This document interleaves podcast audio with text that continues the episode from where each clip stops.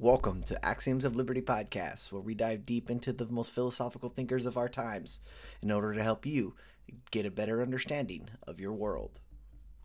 And today, we are going to take another detour from our myth of national defense, and we are going to read an excerpt from Robert LeFevre and his little article. It's not very long.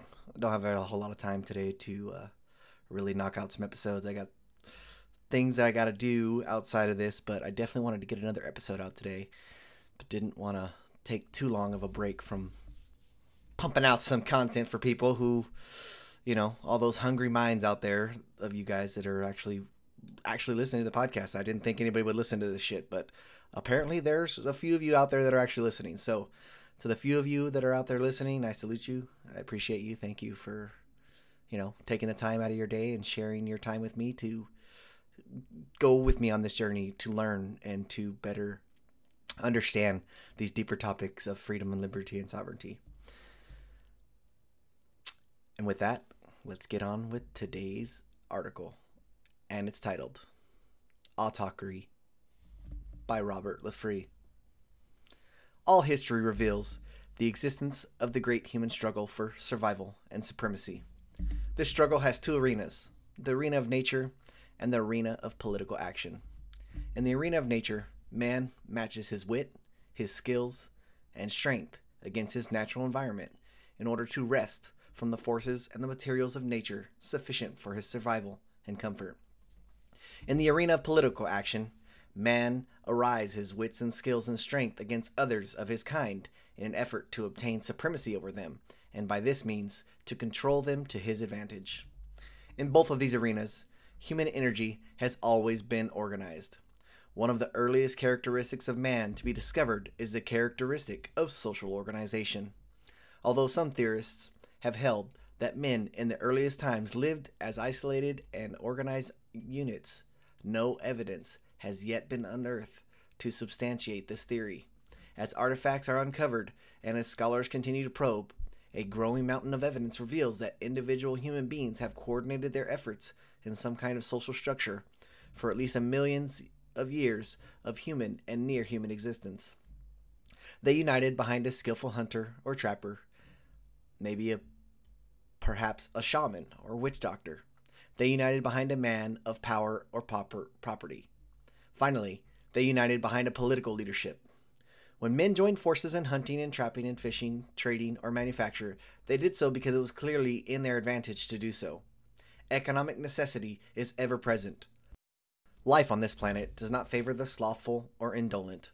To live requires certain basic necessities and a host of comforts most men value far beyond their minimal caloric intake. When they combined their energies in the hunt or in other economic ventures, they did so motivated by a central desire to stay alive and to stay alive with a full stomach, relative security, and a degree of pleasure and satisfaction. They were motivated by a search for gain or profit. Conversely, they are motivated to escape the grim necessities the nature of the world forces upon men. To prevent the loss of life and items of value, great effort must be expended.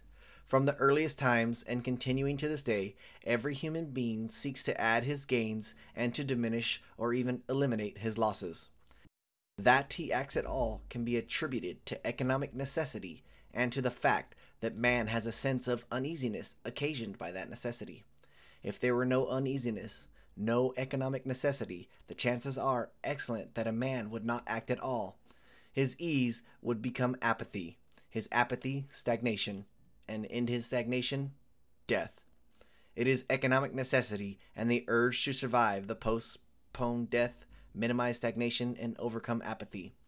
When men combine their energies into political organizations, a slightly modified motivation on the part of some can be discerned. Economic organization presumes individual self seeking and even personal interest. Political organizations presume a search for the common good. Man, within a political structure, is not always seeking to benefit himself, he is seeking to benefit all. A political organization is nothing more or less than enforced altruism at the common expense. It is true, of course, that the professional politician has precisely the same personal motivation as the early hunter, forager, or even marauder. He is personally involved with making gains and preventing losses for himself, but he conducts his affairs within a structure which disregards the common nature of man and creates, instead, a class culture in which some men have authority over others, hence, other power over other men. This political structure is invariably based upon the ability of some to exploit others to their own advantage by force or the threat of force. Economic structures, so long as they remain strictly economic, lack the ability to coerce anyone. Nature is the general coercer, demanding effort if death is to be postponed, but in economic structures, all men cooperate in one gigantic, desperate effort to escape this reality.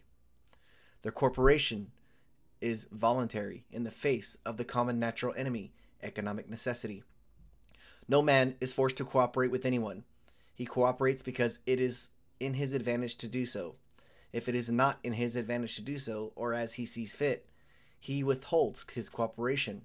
With economic structures, cooperation is sought on a voluntary basis for mutually held interest. If it is not forthcoming in a given case, the project is abandoned or cooperation is sought elsewhere. Within political structures, a mystique is summoned. It is presumed that the total numbers of a given group form a society. From this, it is but a step to assume that there is a kind of social entity having what has been called general will, social responsibility, social consciousness, social conscience, social awareness, socialism. The presumed good of the social whole is contrasted against the actual good of each individual within the group. In order to provide the general good, private good, and private interests are systematically ravaged. Human sacrifice makes its appearance. Any person who does not agree to be going or working for the general good can be forced by the strong or more numerous to help provide for it anyway. Repeated negligence or repeated resistance summons even larger employment of coercion. The person who will not submit to the theme of the general good is victimized. He is victimized up to and including his ultimate demise. If this is deemed in harmony with the general good, this is the single, unvarying characteristic of all political organizations. They require victims. When theocracies flourished, either the shaman and the strongman combined their resources, or a single man assumed both mantles. Human sacrifices for the general good became the murderous rule. Modern warfare is nothing more than mass sacrifice of opposing nationals for the general good. If Sherman was correct when he suggested that war is hell, then all political action is merely purgatory. It is the arena of the purge wherein those having power determine the names, the races, or the nationalities and faiths of their next victims. The mystique of enforced altruism now engulfs the world, virtually without numerically significant opposition. The masses of humanity, whether they view themselves as common men, aristocrats, intellectuals, or even mere observers, adhere to the common good's mystical illusion. But it is important here that a fine line of demarcation be made. There are certain things that men do in common. They share a natural desire to live, and to live in relative ease and security. All men seek to own property. They are driven by mutually experienced sense of frustration and uneasiness. Beyond these areas of common interest, it is a matter of common interest that each person must seek his own personal best interest. Further, in the process of seeking and in the processes of keeping, it is a common interest to all that each remain unmolested. Molestation by some, by others, violates both personal interest and any real common good that can be discerned. The question to be posed is a derivative of the situation men experience. How can a system of procedure be found which will make possible the maximum self seeking, self keeping of men individually without impairing the same maximum self seeking and self keeping proclivities of all other men? Must men live in an armed camp forever engaged in holding back some so that others may prosper? Is there such a scarcity of resources and goods that some must be masters and others slaves? Is our ability to procreate so large and our ability to produce so meager, as Malthus opined, that there will always be those who are pressing upon the food supply and only the fortunate and strong will eat? It is against this background that the ideal of autocracy emerges. The fundamental premise of autocracy is rooted in Stoicism. See Zeno, Amphiaraus, Marcus Aurelius. The Stoics understood that each man does control his own energy and his own person because of this observable fact of nature and because of the fact that man has a rational ability to foresee the results of his actions. It follows that each man is responsible for his choices and actions. The preachment of the Stoics can be summed up in this phrase control yourself. To this end, the Stoics were among the first who philosophically supported the idea of individual liberty. Nor did they imagine that liberty was a mere lack of control so that any man could do exactly as he pleased. On the contrary, the requirement was rigid self discipline. Freedom was not to be construed as a license. Liberty could only endure when individuals voluntarily refrained from imposing their wills upon others. In other areas, the Stoic philosophy wanders inexcusably. It counsels a complete rigid submission to the gods, almost makes poverty a virtue, and extols the ability to suffer to the point where self control becomes self denial. Having obtained the Stoic virtue of self control, autarchy passes to the Epicureans and owes them a debt of gratitude, for the Epicureans, see Epicurus, reorganized that man is a profit seeking creature and prefers pleasure to pain. Man will always seek to avoid pain, losses of anything he values, and will always seek to experience as much pleasure, profit, gain as possible. Nor are pleasure, profit, gain, or even delight and ecstasy forbidden. To live is good, to live well is better, to live in abundance, security, and joy is the acme of living. Both Stoics and Epicureans saw that a social whole is a pleasant fiction. The building material out of which any social unit is created is always the individual. You do not create social perfection by molding a rigid Platonic state in which political, coercive organization dominates and eclipses the individual.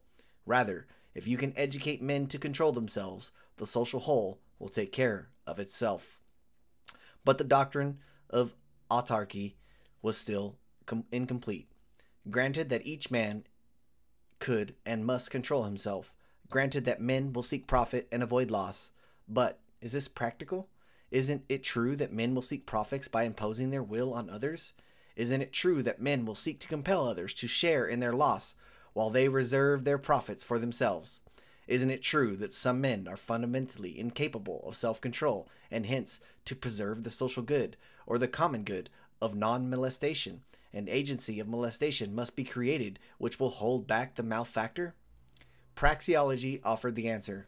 Austrian economists, enlarging on the works of Menger and Boehm Bawerk, were able to define the workings of a free economy in scientific terms. If men are free to pursue their individual economic aims, motivated by grim economic necessity, and if they are unmolested by the agency of coercion, the greatest good for the greatest number will emerge. See von Mises, The Anti-Capitalistic Mentality, and other writings.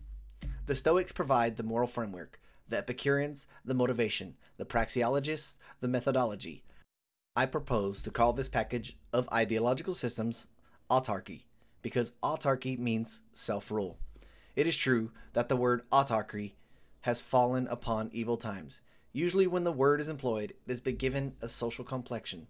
Autarchy customarily in this usage spelled autarky, is employed to designate the economically self sustaining state. But this is improper and a corruption of the original meaning. Auto means self, archy means rule. Autarchy is a self rule. It means that each person rules himself and no other. The autarchist not only rules himself, but operates within a voluntary context respecting economic necessity. Autonomy is a similar word with similar origin. It, it too supposes self rule. The word has customarily escaped the economic implication which is found in autarky. It has been employed primarily to denote these communities or nations which practice democracy. An autonomous country is one in which the majority or the plurality select the rulers who will impose their wills upon a total population and autonomous can be construed as one who supports the idea that self rule is nothing more than majority rule. This, too, is a distortion, with the social coloration impinging upon the original meaning. The word autocracy likewise has been subjected to social implications. This word also means self rule, but it has been corrupted to mean total rule by one man over others. The enormous effect of reliance upon political structures and the collective mystique is seen in our vocabulary. Three words, all essentially meaning self rule and self control, have been corrupted to imply collective rule of one kind or another. I propose to reclaim autarchy to its original meaning. There are plenty of words so that the communication and expression will not be impaired by reserving this usage and spelling for what was originally intended. As I will use the word autarchy will signify total self rule, it will presume a system of social arrangement in which a person assumes full responsibility for himself, proceeds to control himself, exercises authority over himself, supports himself, takes initiative, joins with others or not as he so pleases, and does so in such a way not to seek any impose his will of force upon any other persons whatsoever. The matter of uniting others must first receive consideration. It is often assumed by persons claiming to be individuals, and who therefore feel they are autarchic minded, that organization is both unnecessary and fundamentally immoral or improper. Frequently, we hear such persons claiming that the individualist is he who can support himself without any help from anyone else. The individualist is totally independent, it is claimed. Any organization invariably takes away something of a man's freedom. The moment a person joins any kind of group endeavor where two or more persons are involved, then choices and actions are curtailed and harnessed. The individuality is impaired to the degree that this occurs. Conversely, those who submit gladly to the concept of the general will or the common good stand opposed to any trace of individualism. The person who seeks profits is narrow and selfish, it is charged. The great pleasures of life come from serving others. It is more blessed to give than to receive.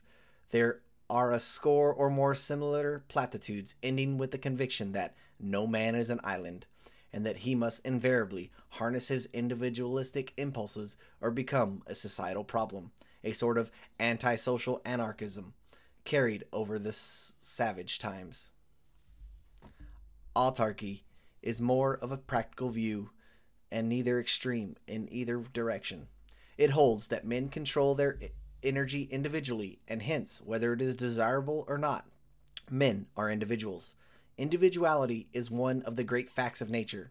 No two persons are alike so far as their respective aptitudes, capacities, and energies, or even longevities, are concerned. Perhaps the closest look man has yet obtained of the universe confirms the fact that the individuality is the first rule. But autarchy does not stop here. Looking at the matter of survival for a man, it is at once discernible that no man is strong enough, wise enough, or will live long enough to produce all the products he will need and want for his own existence. The individualist who contends that a strong individual can live without the help of the others is wrong the collectivist who denies individuality is wrong. Autarchy seems to deal with both realities. To do so, it supports the freedom of each individual to retain his individuality so long as he wishes without the threat of force imposed upon him by others. Likewise, autarchy holds that uniting with others in a common objective is not a violation of freedom, but an illustration of it. The only reservation is that all parties to any union must decide individually that they wish to unite. Within the framework of autarchy, no individual group or group of individuals may properly force any other to do anything against his will. Autarchy would support the free market because the free market requires no coercion whatsoever. At any point where either aristocrats or democrats seek to coerce any person or group for any reason whatsoever, the principles of autarchy vanish and political organization appears. A person enters the market hoping to sell a product. Some buy the product, but others do not and will not. Autarchy forbids the seller to force a single buyer to his cash register. Likewise, it forbids the buyer to compel the seller to continue selling or to change the price. The seller is free to sell his produce at any price desirable to him. The buyer is free to try to purchase what he wishes at any cost he is willing to assume. The product or service offered or sought does not alter the rule of procedure. The principle stands. If one person wishes to buy protection, he has only to seek to purchase it. If others agree with him as to the amount and the kind of protection each is willing to buy, they have only to pool their energies and resources and thus procure it. If there are some who do not wish it, they have only to make this decision and they remain unmolested. They cannot be forced into any organization or cooperative endeavor for the common good. Let us suppose that one person wishes to associate with another. When the association is mutually sought, it occurs. If one person rejects an association that another desires, individuality is sustained. Autarchy preserves the right of the individual to say no. The collectivist point of view forbids a no, but individualism sometimes forbids yes. Autarchy favors total freedom of choice so that each individual acting in his own best interests as he sees it can either say yes or no. Therefore, with autocracy, no voluntary union of any sort is banned. It can and will exist whenever two or more persons wish to it to exist, but it will never come into existence unless at least two persons favor it. This opens up the door to a kind of cooperative endeavor. Provide only that no coercion is employed at any point, because it opens the door to economic organization of any kind or size. Maximum production and distribution can and will occur to the degree that autarchy has been practiced in this country or elsewhere. Enormous advances have been made and great human satisfactions have been experienced. Each business, industry, or activity profits as it voluntarily attracts people to its wares or services. If it fails to attract enough people, it will not profit. But nothing will be done to compel support of a given business or to prevent patronage. Competition in such an instance would be as near maximum as all other natural factors permit. The practical aspects of autarchy, as well as its desirable features, are generally understood by millions of persons except at one point. This is the point relating to possible molestation. It is obvious that the system of self rule advocated under the name autarchy is both feasible and desirable if molestation does not occur. The problem of autarchy is to deal with the molestation in a manner that is consistent with self rule and that does not, for the sake of expediency, fall into the same trap that has waywardly virtually every culture of which we have knowledge. Whenever in the past the problem of possible molestation has appeared, it has been customary for men to create political and military organizations to deal with this problem. The difficulty here is political and military organizations in themselves are agency of molestation. Theoretically, they are to be limited to molestation of those who have been molested by others. Practically, they have never been so limited. The agency on which mankind has relied in all its various forms and guises has proven to be the major source of all trespasses and molestation. The cure has created deeper problems than the disease. To, the, to cure the common cold, we have contracted a political pneumonia. It is the purpose of this paper to discuss various sundry efforts that have been made through the centuries to create a political organization that would limit itself to preventing predation or to punishing the predator. Obviously, protection of life and property is desirable. Efforts to provide this protection are meritorious, provided that these efforts are limited to protection and do not in themselves become predatory. But there has grown up, largely since the formation of the United States and our representative system, the idea that governments can be and are limited by democratic processes. Further, it is believed that the creation of a constitution which binds the hands of lawmakers successfully restrains the state and makes it malleable and adaptable to the general will. Yet, even a casual glance at the American government will reveal that the central power accumulated here is virtually unlimited. It molests its citizens each and every year and extracts from them an ever larger sum of their earnings. It embarks upon enormous economic and military expeditions. It employs millions of personnel, spends billions, intervenes in affairs of other nationals around the world, and truckles at its truculent by turns as it pleases current administrators.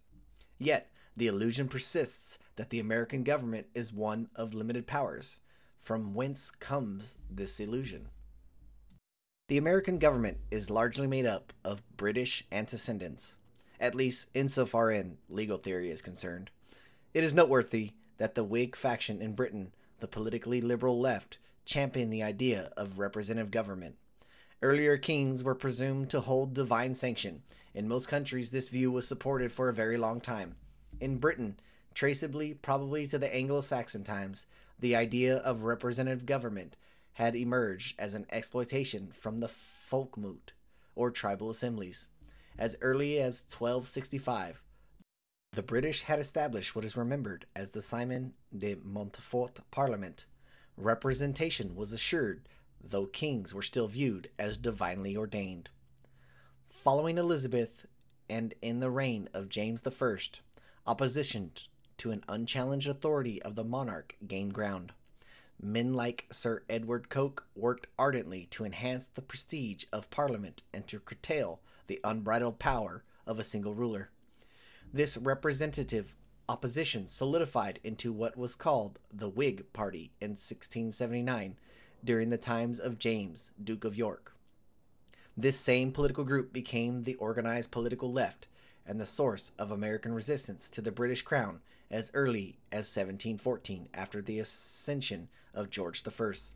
The Whigs, or the representatives who opposed divine and unchecked monarchical sway, took the position that no subject of the crown should be taxed without the approval of his representative. While this militant Whig opposition originally was identified with the property owning or burgher class, it later broadened its base and after 1824 in America was one of the two recognized political parties. Americans became preeminent in the world in supporting the idea that the democratically formed representative bodies provided a limited government.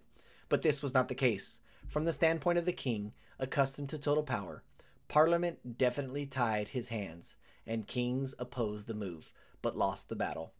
A government with the power residing both in an executive and legislature was definitely a government of divided power.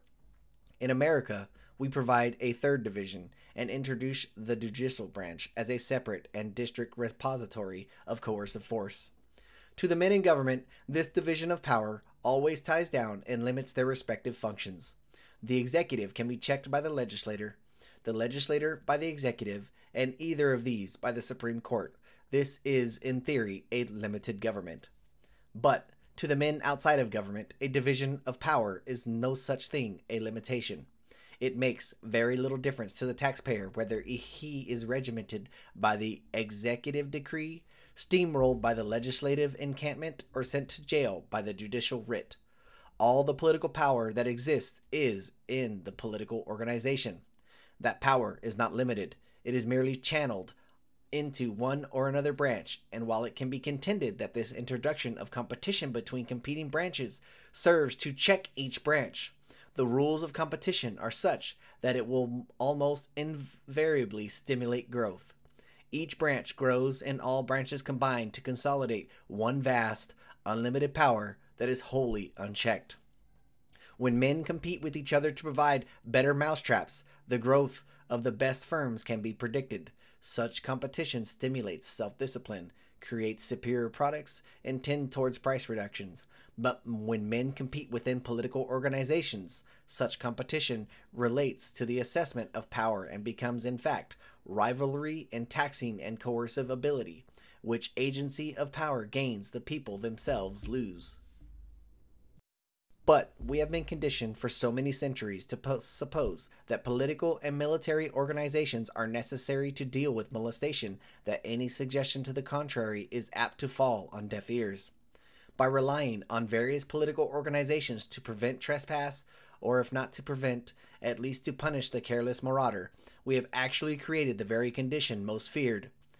Men united in legalized armed bands roam the earth for purposes of imposing molestation upon any who oppose them. In order to pay for the costs of these armed bands, harmless and innocent taxpayers of the world are trespassed constantly. the degree of trespass varying in precise ratio as they are able to bear the burden. The human situation, so far as the true human picture is concerned, is one of chaos and wild disorder. But the nature of this, this disorder having been legalized, nearly everyone makes legal confusion with orderly and peaceful procedures. It is the height of non reason to suppose that molestation will be enlarged and enhanced by two systems which are opposite to each other, i.e., autarchy and the political state. If molestation can be put down by political and legal organizations, then reliance upon the political and legal organization is justified. In that case, a growth of political and legal organization will reduce and eliminate the molestation. For better than 6,000 years, we have relied upon the political and legal organization to put down molestation. The facts are plainly in evidence. Political and legal structures enlarge constantly, and as they enlarge, the area of molestation increases. We fancy that we are made secure by law and police power. But the more the laws multiply and the larger the police power becomes, the less security, the more uncertainty, and the larger the invitation to trespass. The crutch upon which we have been taught to lean on for our security turns out to be the very device by which we are undone. We cannot have it both ways, and the evidence is plain. It is scarcely news that governments can add and do inflict tyranny. It is hardly a revelation that when we discover that big governments lead to big wars and combinations of governmental structures in one or another form of empire commit more predation and cause more damage among helpless and innocent victims that all other private trespassers combined could have ever even committed or even done. Indeed, it would be safe to say that the trespasses, legal murders, extortions, tortures, and acts of theft and vandalism committed by all private persons in 6,000 years could hardly total the likes in acts of criminality performed by any single generation within the same period by the legal and aggressive governments. But so caught up are we in the mystique of government that somehow we avoid looking at the evidence. We adore the agency that molests us so fearful are we of the possibility of occasional trespass that we approve trespass organized on a grand scale, performed legally by men who say they represent us and who loot us and kill us for the good of the societal whole. If molestation on a grand scale is demonstrably the result of reliance upon predatory political organization, it follows that if such reliance were to be removed, all other factors remaining constant, the worst to be anticipated would be molestation on a small scale. That is not to say that autocracy supports petite molestation, but it is to suggest that if we must choose between grand theft and petite theft, the latter is preferential.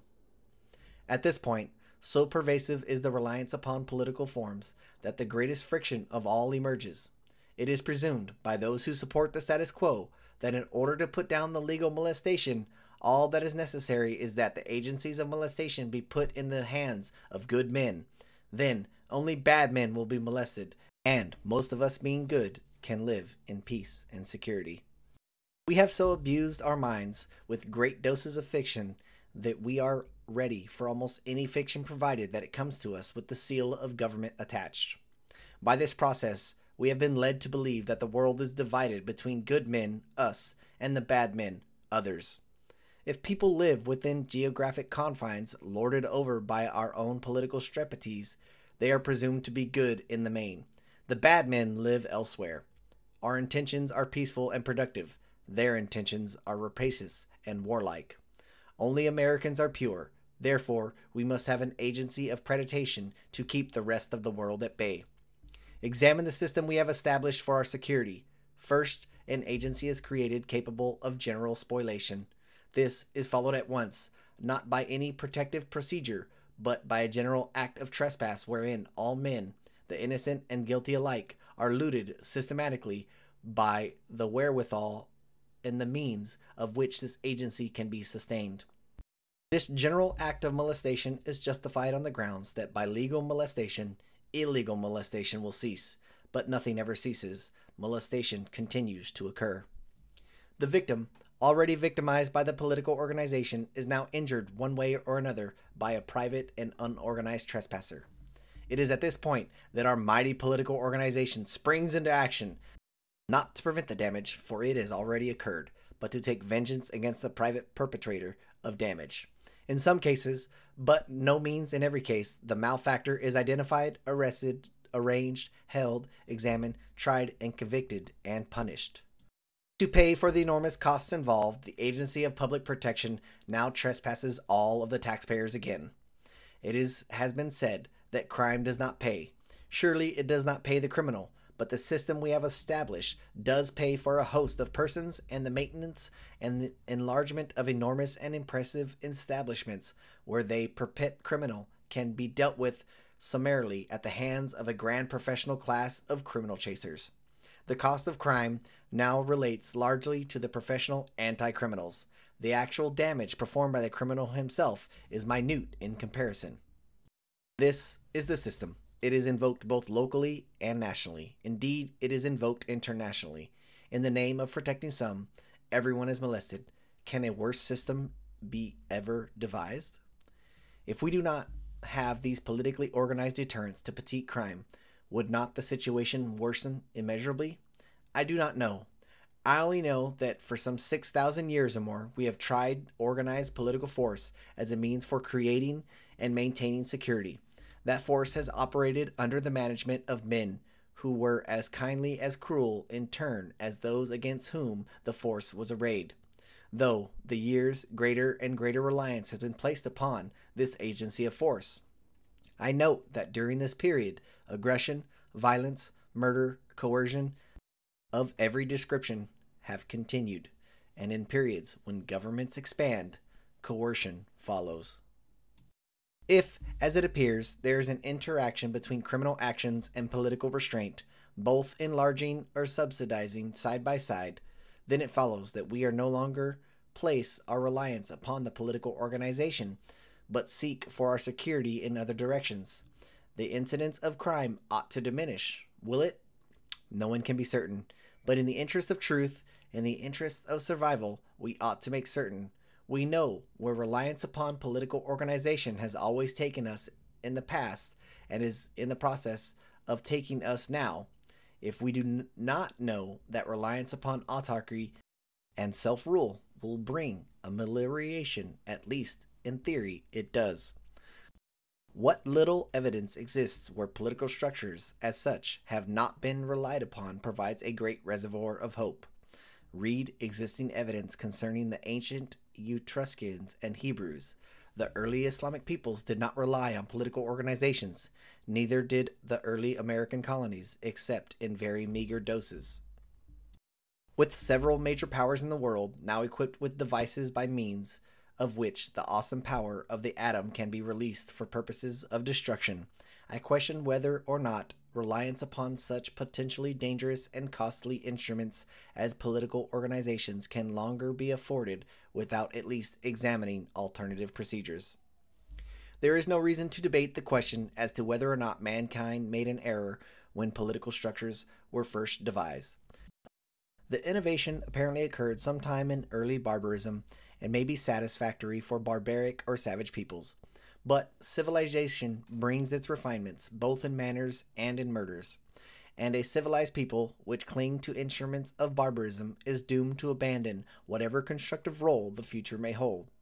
Civilization may lie before us, but it cannot be based upon barbarous practices, nor can it be based upon one last holocaust by means of which barbaric tools are employed to win the world from barbarism. Certainly, most will confess that the system we have is far from ideal, and many will concede that the present direction being taken by virtually all the world as it girds up its zones for wars offers a horrifying spectacle. But it will be said that autarchy is too visionary, too ideal, dependent entirely upon a virtual alteration of human nature before it could work.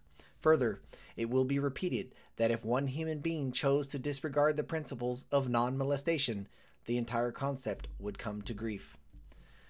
This is the great practical appeal that autarchy has, because it combines the stoic virtues with the practical aspects found in economic science. Not only is no alteration of human nature required, reliance may be placed upon man and the nature he has always exhibited autarchy is predicted upon the assumption that men will not always recognize truth, that they will often be narrow in their views, that they will be stubborn, intractable, yet self seeking to a total degree. The system of autarchy is based upon the human characteristic of profit seeking. It includes the idea that the pleasure is more desirable than pain, that each person will always seek to minimize his costs, not only in money and energy, but also physical cost. It includes the idea that each of us will always seek to gain more than we have now. Failing this, each will try to minimize or totally prevent losses. We need not remake the human race in this regard. This is the way men have been. It is the way they are. It is predictably the way they will remain this way into the future. It is essential to point out that autarchy does not require acceptance by every human being. Where this is true, prospects for improving the human situation would indeed be bleak. But the story of mankind, if it tells us anything, reveals that human beings are not alike. They do not march forward out of a grim and savage past, shoulder to shoulder. Rather, the evidence shows that men stagger forward behind a few innovators who blaze new trails. In the same world here, at that moment, Aboriginals use the boomerang and have flies crawling over the naked eyeball. There are a great and enlightened minds fighting disease, learning more and more about physical reality, trying desperately, not always with success, to make human life better, more enriching, or more desirable. How can both these conditions exist now on the same planet? They do, they always have. Concurrence in a given belief or practice has never occurred in the past, so far as I can learn. It is entirely unlikely that it will occur in the future. Autarchy does not depend upon any such concord. Rather, autarchy means one thing only it means that the reality of government is placed in the hands of each human being, not to impose upon others, but to impose upon himself. It means that we can reverse our present direction and move towards a more desirable future when those who are the true intellectuals stop trying to impose their wills upon others and instead impose strict self rule upon themselves. History teaches us that men who will not control themselves will invariably serve to justify others who will impose controls upon them. And when our intellectual champion ideas relating to controlling others, it is inevitable that the moves will be made wherein such controls will appear. Open rebellion against the entrenched political authority serves to justify a strengthening of that authority. Force begets force, violence begets violence. Government of a political character by strong men creates the pressure to impose another government of a political character by the will of a still stronger men. Government must not be abolished. They must be abandoned. They will not be abandoned when you demonstrate that you can manage your affairs without the supervision of a praetor familias. In short, when you abandon your political adolescence and come of age, you will stop seeking to impose your will upon others, and at the same time, demonstrate that your will is strong enough to control your own actions within a framework of non molestation. Do this in your own case with your own life and in your own affairs, and no political agent or agency can justify its existence on the grounds that you require its help. Of course, autarchy is an ideal. Is there any reason to devote oneself to something that is less than ideal? But it is so ideal as to be imper- practical? Not at all. Autarchy is being born right now under the noses of political authorities, already here and there. Far seeing men, sensing the practical aspects of self rule as contrasted either to no rule, anarchy, or political rule of any sort, are making personal, high spirited resolutions. They are resolving to adjust their affairs in such a manner that they no longer require an overseer. They are resolving to do no harm to any man, they are resolving to solve all their problems without political assistance. No political agent or agency can possibly object to such a procedure, yet, just such a procedure will reduce political structures to a shadow of their present bedrith and scope. Autarchy produces a social solution by the process of individual self control. It is an individualistic revolution, bloodless and without violence. which simply shifts reliance from group consciousness to individual consciousness. Group solutions need to be not be sought. When the intellectual elite begin, a Zeno suggested to try to encourage men who will control themselves regardless of provocation or problem, the groups will take care of themselves. Will men be perfect then? Certainly not. But men will seek their own personal gain within the most practical framework open to them. It will be enormously profitable for the rich and poor alike to abandon reliance upon political organization. Economic science shows that the greatest good for the greatest number will be served in a free market. All that has to be added is the recognition that protection is neither more nor less than a free market service, nor is it retributive. It will protect prior to the commission of a crime. But what if it does not? Would any free market protective device or practice positively guarantee non molestation? Of course not. Nor does our present system. The free market can never guarantee any sort of panacea. Do you have a motor car that is guaranteed against possible mechanical failure? No. But do you seek, because an automobile might break down or get a flat tire, to abandon automobiles? Is there a razor blade that will not dull? Is there a battery that will not run down? Is there a medicine that will eliminate all sickness? Is there a house that will never need repair? Because imperfect man makes imperfect devices, does not cause us to abandon those devices. Rather, it encourages us to try again and seek to improve on what we have. And with autarchy, we need to not be confined to systems that continually demonstrate their impracticability. If a particular device proves to be faulty, improve it. If a particular custom does not bring the results sought, invent or devise a new practice. Autarchy is but human liberty elevated to the status of principle. But autarchy does not suggest a lack of social organization, a lack of cooperative effort. On the contrary, autarchy presumes that men outside of political organizations have at least as much self interest and mental acumen as men inside such organizations. Autarchy sees nothing mystical nor magical about political structures. Rather, it strips away all the pretense and shows them for what they are monsters of human contrivance capable of predation against all. The autarchist will control himself in his best interest. He will cooperate with others, individually or in groups, when he wishes to do so for his own gains. If he does not believe that cooperation in a given case will benefit him, he will refrain from such cooperation. He will not be coerced. He will refrain from coercing others, even for their own good. He will replace the apparent necessity for general coercion by clear evidence that he requires no coercion. He will no longer concern himself with what others ought to do because he will be too busy doing what he ought to do. The autocrat is an intellectual activist. He is a builder, not a destroyer. And that ends the article by Robert LeFevre. And man, this one was a banger. Good lord. It had so many good parts in here, so many good pieces, so many good little nuggets of informations that just, man, just blew my mind reading this piece. I hope you guys found so much good information in here and found ways to uh, apply that to your life, apply that to your current situation.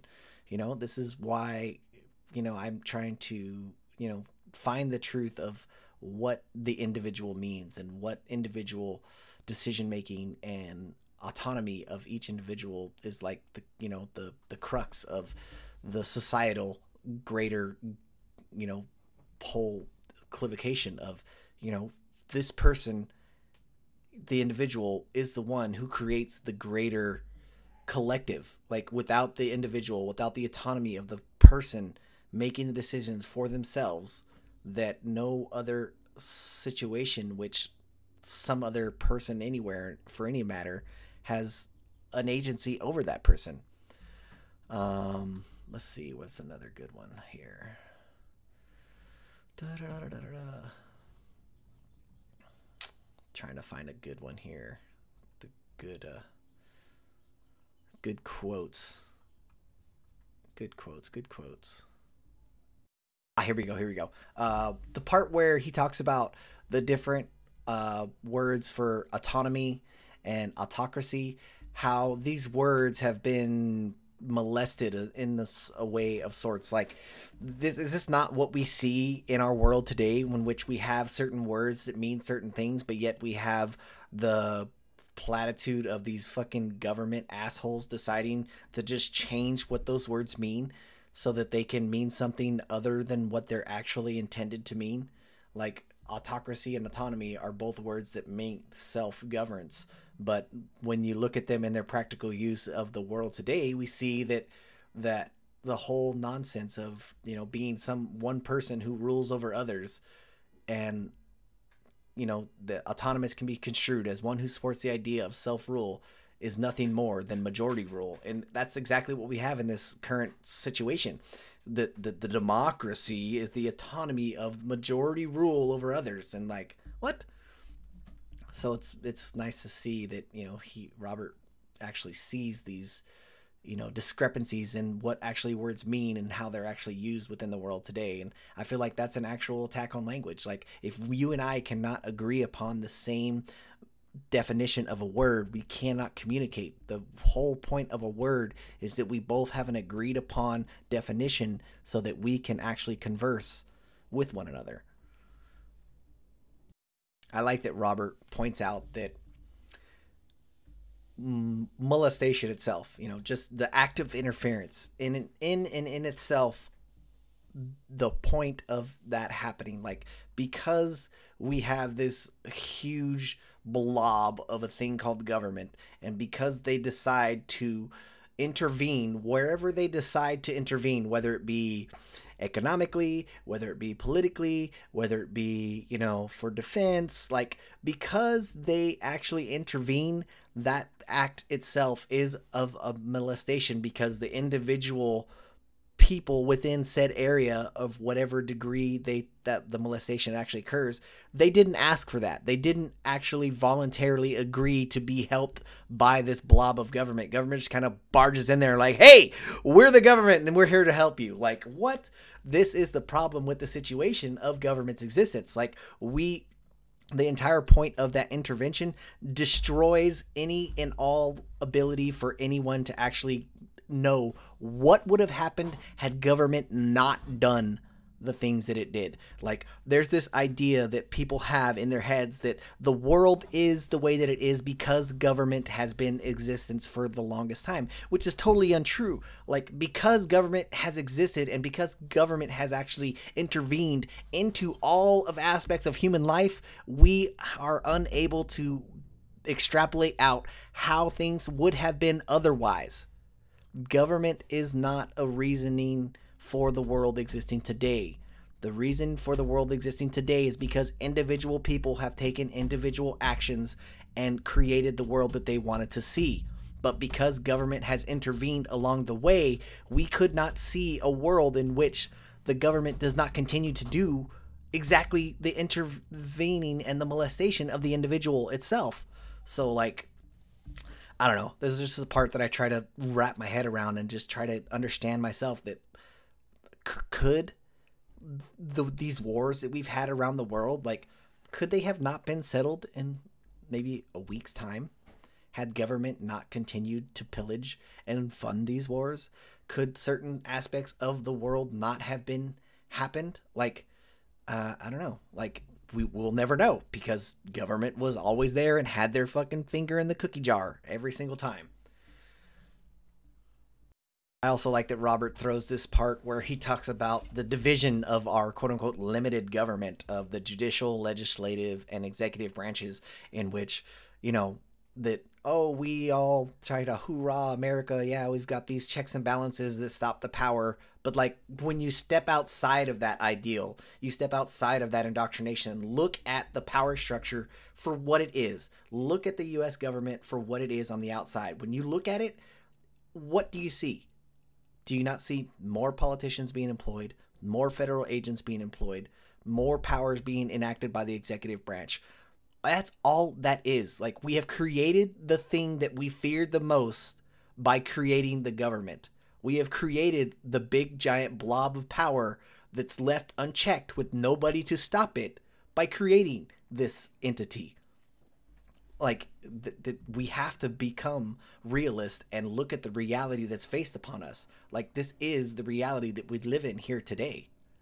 I really love this when i hear this the quote goes at this point so pervasive is reliance upon political forms that the greatest fiction of all emerges it is presumed by those who support the status quo that in order to put down legal molestation all that is necessary is that agencies of molestation be put in the hands of good men, and then only bad men will be molested, and most of us being good can live in peace and security. Like, is that not the epitome of what most people, quote unquote, statists, advocate for? Like, that we believe that we will put these agencies in place Therefore, only the bad people are going to be targeted, and us good people are going to be left alone. Like, what? Can we not look at the stark reality of the world and realize that those agencies in which we put the authoritative power in their hands don't give two shits who's good and who's bad? They are the ones that get to walk around and decide for themselves who is good and who is bad. Now we have this two tiered system of a class of people who have the authority to rule and those that are ruled by them. Like, that's such a good, succinct way to summarize the myth of authority, the myth of government being an altruistic entity because that's what they are. That's the only way that government can exist is in an altruistic manner and has not the greatest crimes of humanity been created and hinged upon altruistic behavior? Like you as an in person cannot act in the best interest of another human being. Let's see, what else do we have? What else was another good one? Yes, yes, yes, this point right here. When he talks about the victim already victimized by the political organization is now injured one way or another by a private and unorganized trespasser. It is at this point our mighty political organization springs into action, not to prevent the damage, for that has already occurred, but to take a vengeance against the private perpetuator of the damage. In some cases, but by no means in every case, the malefactor is identified, arrested, arraigned, held, examined, tried, convicted, and punished. Like, that is a perfect summation of what happens. Like people want to have this quote unquote, you know, they are led to believe to have this quote unquote entity that is called government that they need to protect them. But what actually ends up happening is that you still end up getting violated because you are deferring the responsibility of your own safety and the pr- protection of your property to another individual. That you still have the action of violation occur to you, and then government takes over afterwards and seeks to to get restitution after the fact.